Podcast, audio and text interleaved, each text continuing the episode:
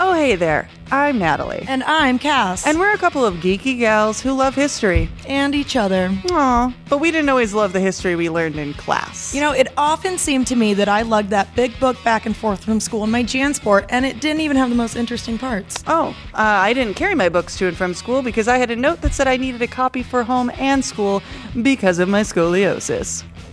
Yeah, that tracks. Anyway, that big edited school approved text was fine, but it was too limited And neat. and convenient. And you can't hear our air quotes through your speakers, but you can hear our voices and share in our bits as we present Shared History. a podcast that explores the people and stories that your history books may have glossed over. Whitewashed Man washed? or left out completely. We are not historians. We're just two dumb, dumb friends and comedians. but by the power vested in us by Google, Wikipedia, and our library cards and arcade audio. We're creating a shared history. Coming July 2nd, subscribe now on Stitcher, Apple Podcasts, Spotify, or wherever you listen to podcasts. And follow us on Instagram and Twitter at SharedPod. Share you later.